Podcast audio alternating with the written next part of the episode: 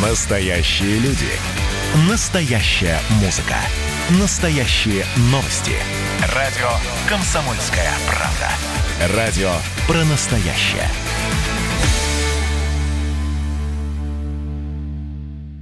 Россия и Беларусь. Время и лица. Здрасте, здесь Бунин, и сегодня я про кухню, про сладкие дзяды, традиционные белорусские пироги. Если вы думаете, что белорусская кухня ограничивается только драниками и колдунами, я в очередной раз развею такие мифы.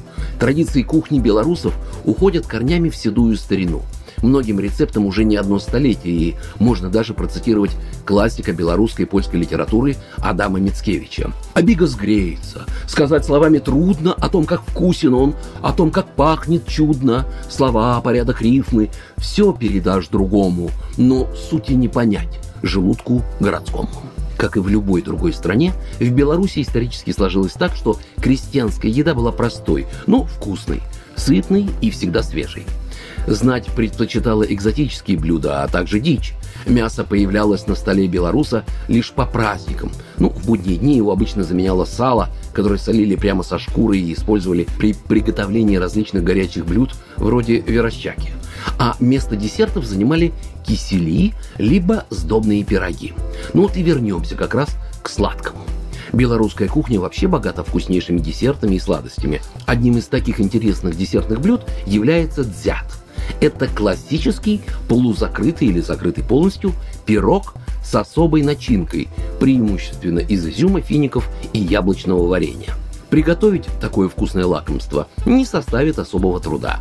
Сначала нужно замесить дрожжевое тесто по стандартному рецепту, так называемым опарным способом. И вот замесив тесто до гладкого, однородного, эластичного вида, оставьте его в покое, чтобы подошло. Поднявшееся тесто разделяем на примерно две равные части. Из первой делаем основу для дзиада, укладываем ее в смазанную формочку и оставляем на полчаса для подхода. И тем временем приступаем к изготовлению начинки. Финики, изюм, инжир хорошо надо промыть, избавиться от мусора и косточек, изюм замочить в горячей воде, а финики и инжир мелко порезать.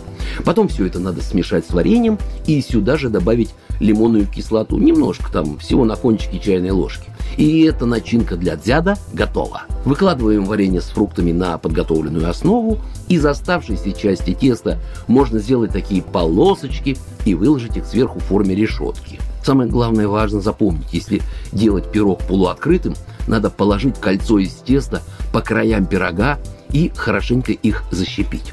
Остается смазать зят желтком и испечь до готовности. Обычно это 40 минут при 200 градусах. Ну и с чаем, конечно. Приемного аппетиту. Программа произведена по заказу телерадиовещательной организации Союзного государства. Россия и Беларусь. Время и лица.